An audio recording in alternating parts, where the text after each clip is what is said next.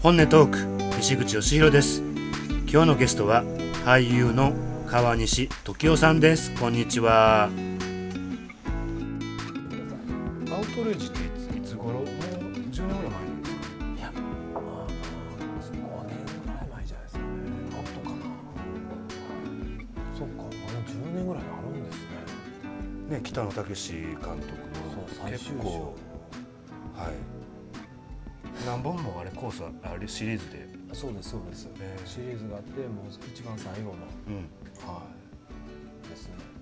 出させてもらって。ええあれやっぱりその役になりきるっていうのはなかなか簡単にでできないかなと思うんですけどどうなんですか？そうですね。なんか役になりきるっていうとうんすごく難しくうん感じるんですけど、うん。実際に皆さんねうん。例えばお電話に出る時とかうん。声変わりますよね。変わりますね。急になんかいい声になったり。そう。ん。うで西口さんもねうん「はい今から始まります」って言って声変わったじゃないですか、うん。この番組が始まる瞬間から、うんうんでも僕らはそれを求められないんですよ。うん。日頃僕らが喋ってるん。この声質であったりとか、うん。そういうものを求められるのでうん。人柄が出るって思っていただいた方が反対に。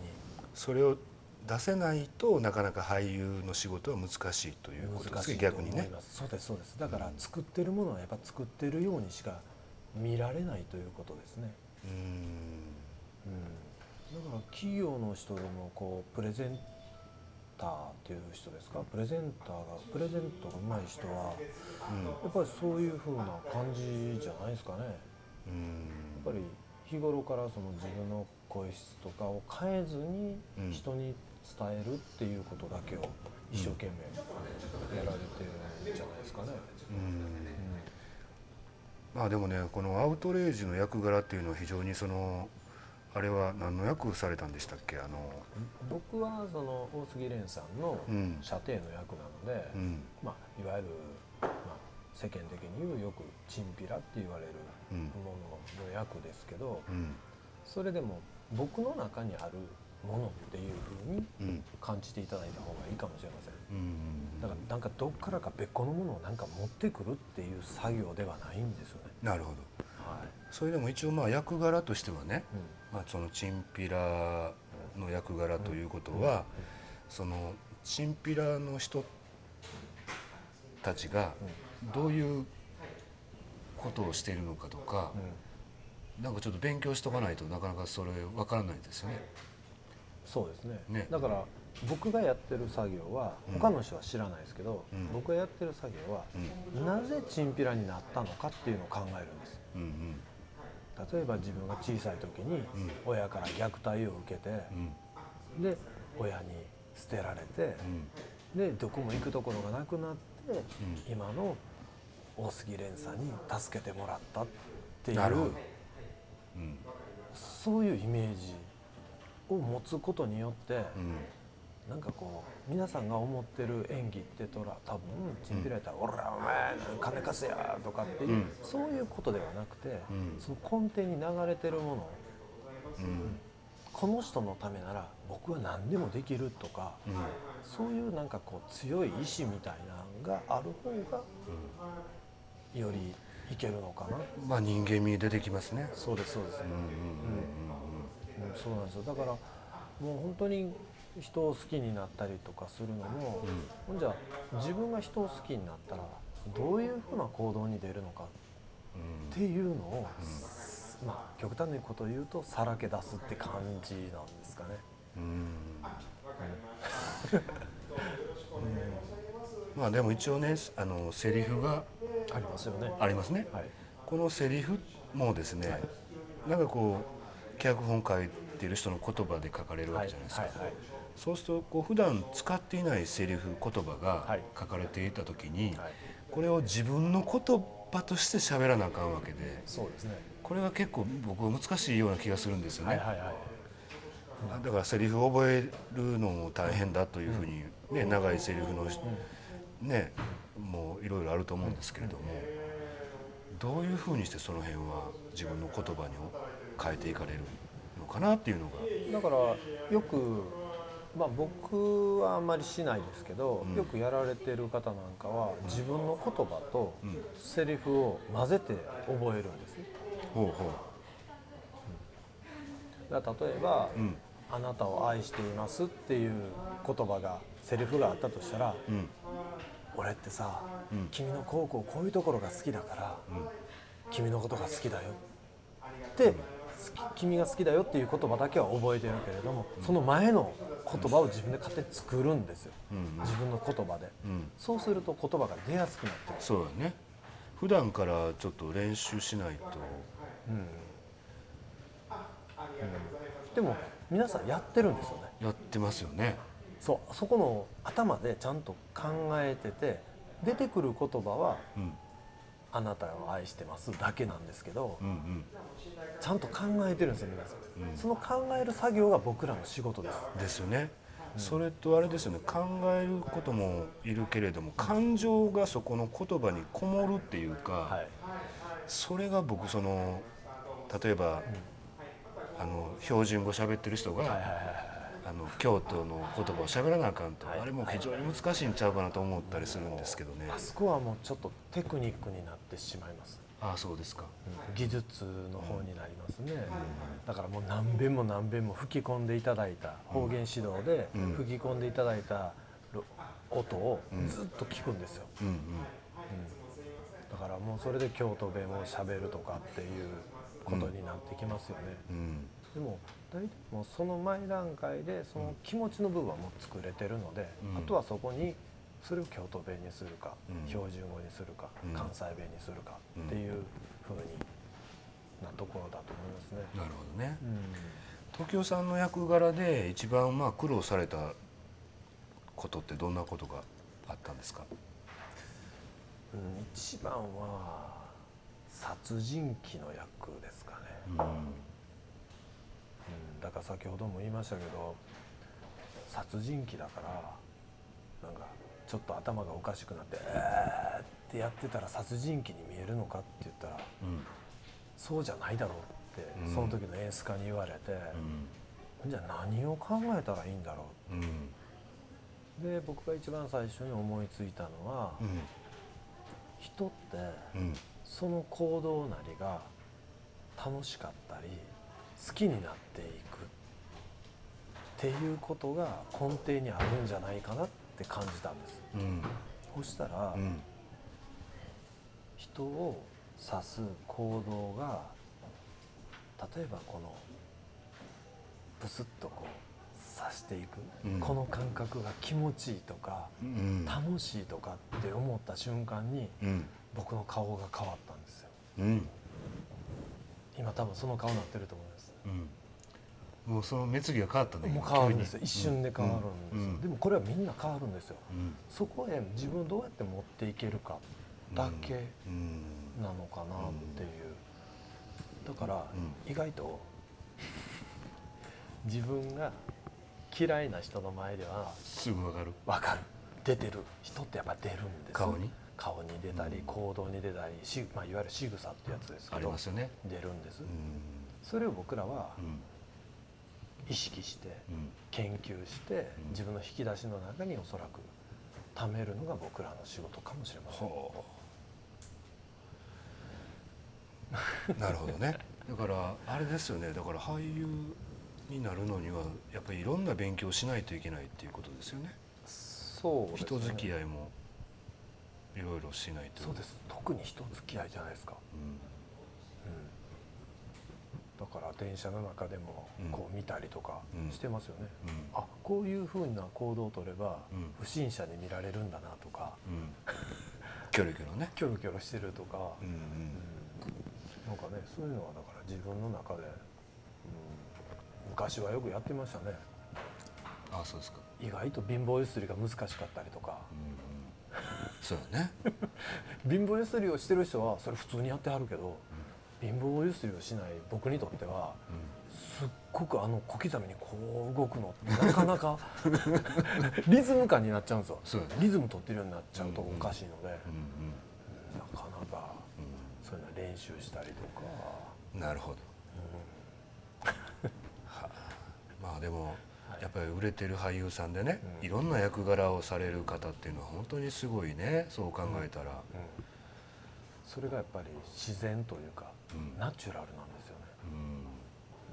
だから演じてるのかも演じてないのかも分からない。そ境目がない。この境目がないの人がやっぱり画面に映ってる方々だと思いますね。なるほどね、うまい、うん。うんまあそしたらね時生さんがまあ俳優でそのまあその出ておられうんた時にね一番まあ俳優になっててはい。よかったなっていうふうに感じたことってありますか、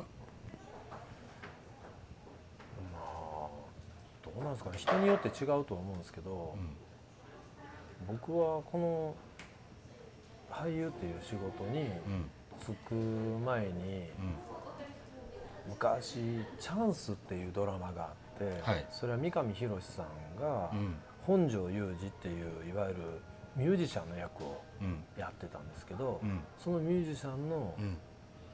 言葉がうん。いつも決め台詞があってうん「小さくまとまんなよ」っていう言葉があってうん。だから自分が今も行動を起こしたりする時にそれって小さくまとまってないかな？っていうふうに感じる。うん。その三上博史さんとそのテレビのねうん。撮影で一緒にさせていただいた時はもうちょっと感動しましたね。なるほど。うん。なんかね、まあ、最近ね三上博史さんあまりねテレビとか出られないですけどね、はいやっぱりものすごく魅力的な目力とか、うん。やっぱり空気とかう本当にすごいんですよ。んなるほど。うん。なるほどね。うん。やっぱりまあやっぱその仕事で入ってそのスタジオに入った瞬間に変わる人もいるかもしれんしね。そうですね。でもねその時はね、う陰陽師の安倍の生命の役だったんですよ三上博史さんが。うん。で僕はその、えー自分の親を治してもらう、まあ、農民の役みたいな感じだったんですよね。うん。そしたら本当にねカメラのリハーサルをやってる時はうん。普通に喋ってるんですよ。うん。みんなで。ああそうか。オンってなった瞬間にこうキュッて入るんですか？もうね平安時代に行った感じがしたんですよ。だから僕あれがセリフを初め初めてううん。自分知らん間に言葉が出てたんです普通はなんか誰かに言われてポッて出るとかっていう何かのタイミングがあるんですけどうん。その瞬間だけはうん。もうなんか普通にペラペラ喋ってる感じ、うん、うん。そういう感じですね、うんうんうん。なるほど。はい、まあねやっぱり独特ななかなか普通の人にはやっぱりなかなか難しいかなっていう感じましたね。うん。まあ少しこうんう想像力というかうん、が必要かもしれません。想像力大事ですね。はこれあのまあ今日はこのライブでね公開インタビューということでさせていただいてますけれども、はい。あのこのインタビューに関してははい。台本がないですからね。ないですね。ね。はい。これいかにこの想像しながらこの あのインタビューするかというのは、うんもう常にそのもう、おまあ、ジャズでいうと即興みたいなことになってきてね、はい。まあ、そこが面白いところでもあるんですけれども、まあ、常にあのね目の前の人の顔色を見ながらですね表情を見ながらね、はい進めていくという。これも結構まあそういう意味では、はい。うん、近いところがあるかもわからないんですけれども。まあでもあの昨日もね、はい。えー新月だおお19日新月で、はい。あの新月からの開運アストロジーっていうことであのライブ配信ね。この鎌田きみ清美さんに解説をしていただいて、はい。いろいろこの開運のポイントのお話してもらってたんですけれども、やっぱりこれからの時代はやっぱ感じることっていうのは非常に大事だと。あでその感じたことをやっぱりそのく伝えるか伝えないかっていう感じてもその自分の中でお収めてたんでは相手に伝わらないしっていう話もありましたけれども、まああの最近どうですか？時生さん、はい。まあ、俳優業っていうのは、仕事のある時とない時とこう、はい。あると思うんですけども、はい。その仕事がない時っていうのははい。どんなことを感じたりすされてます？そうですね。まあ人間観察はいつもしてますよね、うんうんあとは自分の中で意識してるっていうことは自分がどうリラックスして常に生きていけるか感じてるかっていうことかもしれませんね。リラックスね。リリラックス。ラックス。大変あ大切ですね。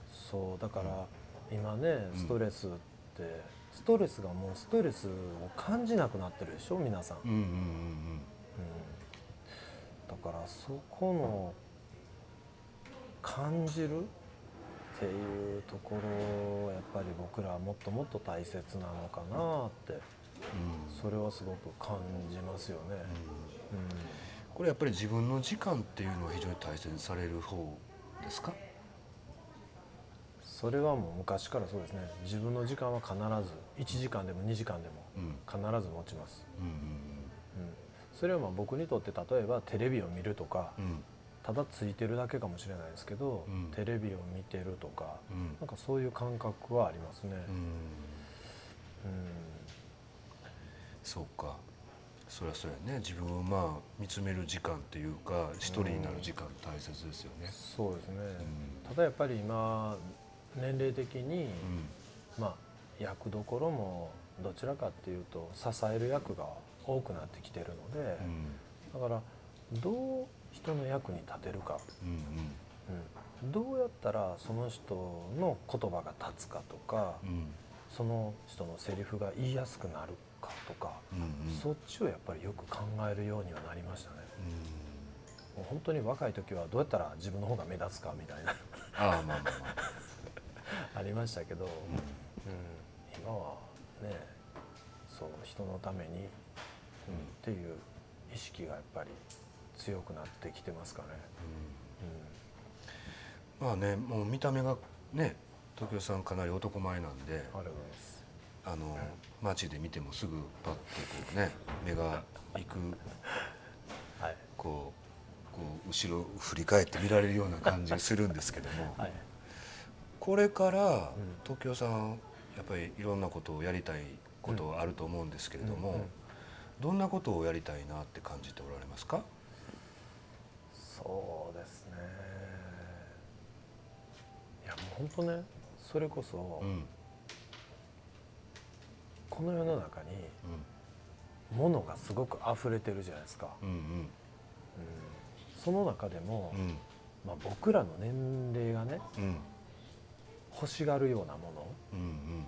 商品ってきっとたくさんあると思うんですよ、はい、うん、でまたちょっと僕の場合はねあまり人が持ってないようなもの人とは被らないようなものっていうのを持ちたがるちょっと性格なので、うんうん。それもずっと若い時からそうなんですよ、なるほうん。まあそういうなんか商品と出会うことで何かまあその商品を身につけることでねど、うん。その人の人生が変わる。うん。なんかそういう、まあ、お手伝いみたいなのができたらいいかなと思って、なまあうん僕がまあ広告とうんうん。みたいになって、うん。うん。なんかそういうねお手伝いができたらいいななんて、うん。最近は感じてますかね。うんなるほどね、うん。うん。まあまあおもしね時生さんが着てるもんってやっぱり目立ちますからね、ああそうですかね。うん。うん。だからこの今今日もねこのはネックレスされてるじゃないですか、あはいはいはい。ネックレス言うんですかこれ、ネックレスですね。はい。その先につけてるのは何なんですかこれ。はねペガサス。うん。が空に飛んでいくっていうだからう。ん羽ばたくっていう。ペガサスね。ペガサス。うんうん。それをモチーフにしてうん。で中に黒曜石がほ入ってるやつなんですけどね。う、うん。はい。かっこいいねありがとうございます。や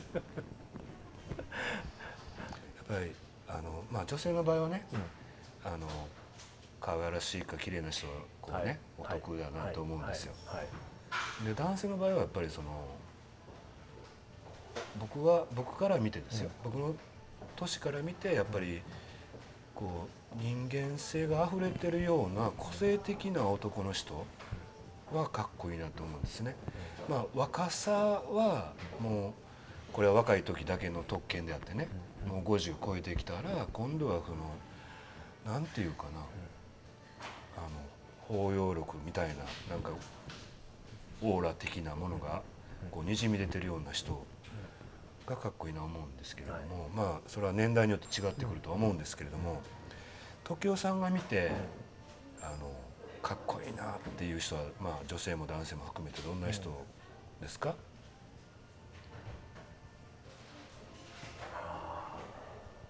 持ち物も含めてですけどうん。やっぱ個性的な方じゃないですかね。でやっぱり人間味がある。うん。でその人間味も自分のためじゃなくてうん。誰か人のためにうんうん行動されたりとかうん。やっぱそういう方にやっぱ魅力をすごく感じますね。うん。だからそういう意味ではなんか個性的って自分らしくあるっていうことなのかも。そうですよ、うん。まあ、この「Now Voice」っていうサイトもね、うん。まあ、そのとんがった生き方を応援するウェブマガジンで書いてるんですけど、うん。この「とんがった」っていう言葉がね、なんかそのいろんなイメージを抱く人が多いんですけど、やっぱり自分の人生をこう自分でクリエイトして生きている人っていう意味も入っているんですよ。だから、まあ、個性的というかこれから個性の時代というかこの時代って言われていますのでねもっと自分をどんどんこう表現してほしいなっていうふうに僕は思っているんですけども、まあ、だから僕今日もね初めてまああの直接お会いしたけどもかなり個性強いなっていうふうに感じたよね。いやいや僕西口さんには負けますからね。いやいやいやまあまあ多分似た者同士的な感じは受けてるんですけれども、やっぱり今までのその僕はずっと大学卒業してからはい。あの営業の仕事をしてきたんですけどもやっぱりそのできるだけ個性っていうよりもこの例えば会社にいたら会社の中でこう同じような感じにならないとこうね目立ったらあかんみたいな時も時代もあったんですけどもこれからはもうあんまり人の目をね気にしてたらあかんのちゃうかなと思ったりもしてるんですけれどもまあどちらかというと時生さんはまあ会社に所属するというかそういうことではないからね。自分をいかに売るかっていうのが、まあだから目立つ目立ってなんぼみたいなところもありますかね。そうですかね。やっぱりね。ただ自分の中であまりその目立とうっていうあんまり意識はないんですか？ないんですよただなんかこう人にねこれ面白いでしょとかうんこれ変わってるでしょとかっていうのをうん。手にするのが好きなんかあれやね子供みたいやね。そうなんです新しいもの好きっていう感じね。そうですそうです、ねそういうのもす。ごくいいいいって言ってましたね昨日。あそうですか、おー。天真爛漫というかそのうん。感じたままをそれを伝えるっていうのはすごく大事だって言ってましたね。うんみんな持ってると思うんですよね。うん。そういうのって、コメントいただきました。ありがとうございます。かっこいいって。男どすえやって。ありがとうございます。あのありがとうございます。まあ今日は男同士でライブ配信させていただいておりまして。そうですね。ね。やっぱりたまにはかっこいい男の人が出てもらわないとね。えー、ありがとうございます。ずっとね女性の方多かったんですよね。そうなんですね。はい。うん。久しぶりに男性のうん。ゲストということで、はい、僕もあのドキドキしております。えそうなんですか？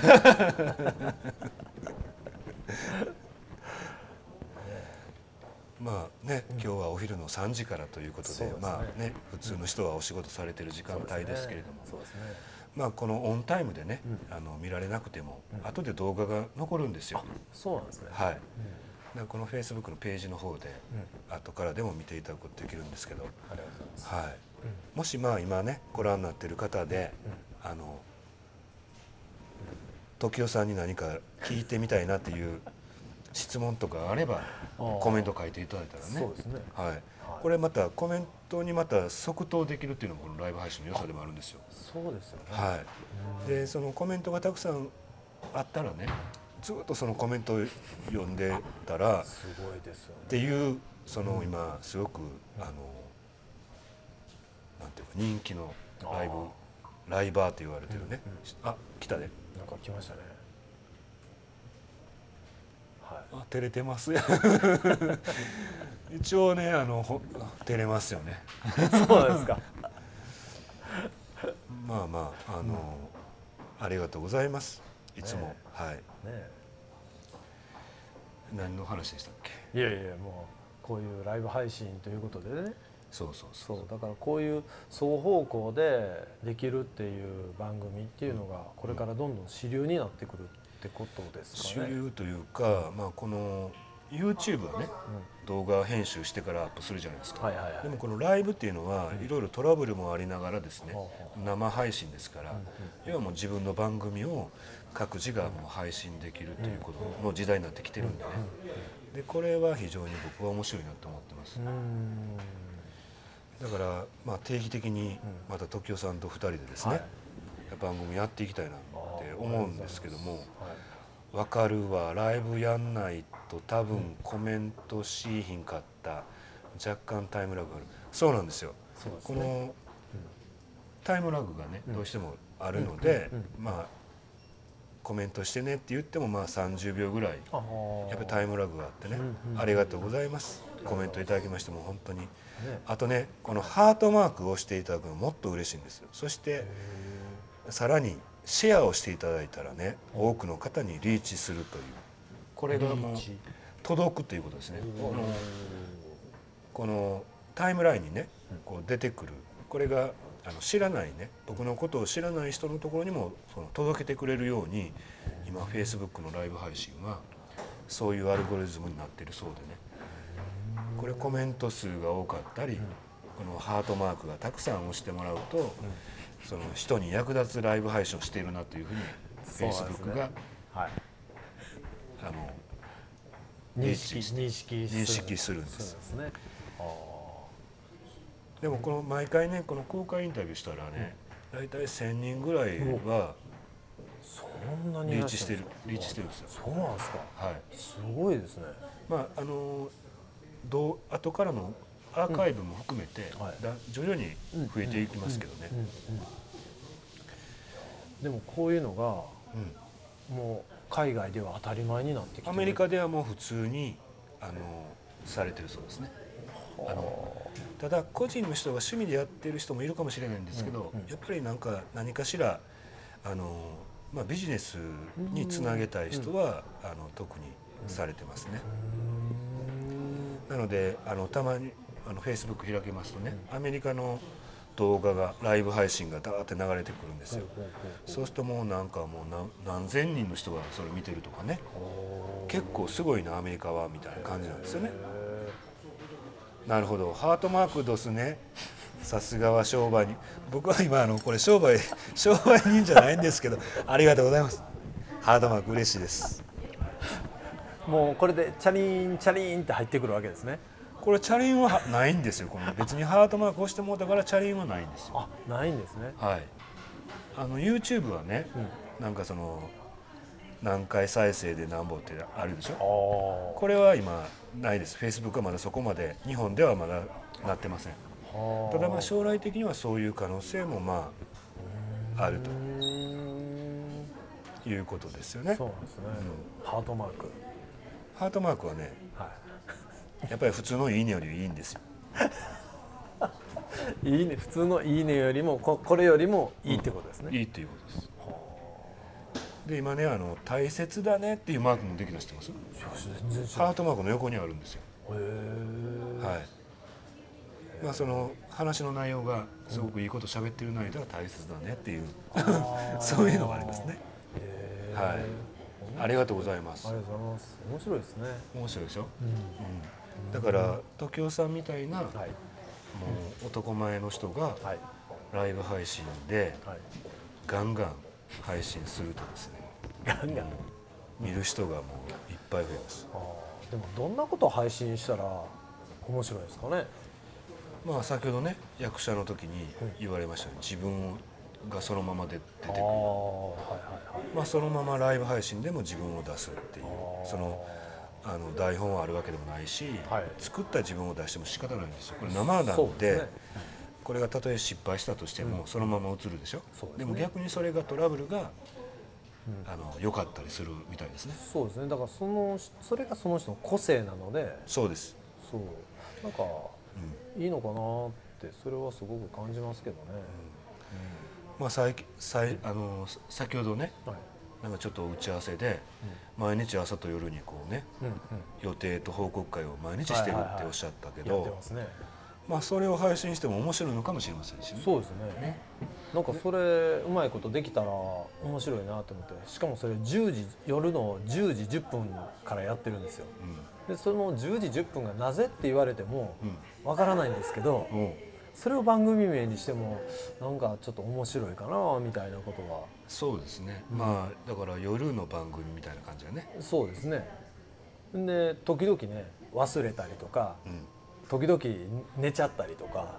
そうそのだから、はい。だから毎日やってんねんけどなんかそれを毎日ね、うん。放送しようと思うんだけど、うんたまたま今日はできなかったみたいな日もあってもまたそそれはそれで面白いのかなとか、うん。それとかいつも10時10分から始まるんだけど、うん。なんかお互いの都合で、うん。今日は10時半からになりましたみたいなこともあっても面白いのかなと思って、まあそこにね、西口さんがうん。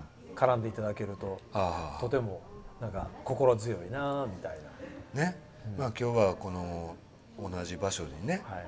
あの今日は大阪のオフィスに来ていただいて配信しておりまして、あの昨日はね Zoom でやろうとしたんですけど、はいはいはい。このまあこのセッティングの不良とかでゲストのこ方の声がはい。ライブ配信したら突然ブツブツ切れるようになっちゃってね。あ Zoom で喋ってたら全然普通に喋れて、はいはいだからまあちょっとなんなんとかやりたい。まあこの同じ場所からこうやって配信すると非常にスムーズにね。はい今日はあのカメラもねはあのちょっといいカメラにしました。いいいカメラ。パソコンのカメラやめたんで あそういうことなんですか？パソコンのカメラだとちょっとはやっぱ違います。いどどんな感じじなんですか？はい。これ今ねこれデジカメのカメラなんですけど、はいはいはい。これはパソコンのカメラなんですよ。だから全然いなんかね違うでしょ本当ですね。画素数が違ういうか、うんうん見え方がね、カメラの。こちらは一眼レフですもんね。そうなんですよ。またコメントいただきましたこれ、はい。え？ただのいいねよりハートの方がライブ配信終わった後でも見てくれる方が多くなる可能性が大きいということでしょうか。えーハートマーク舞台が好きやからライブ楽しいです。あれ？消えちゃった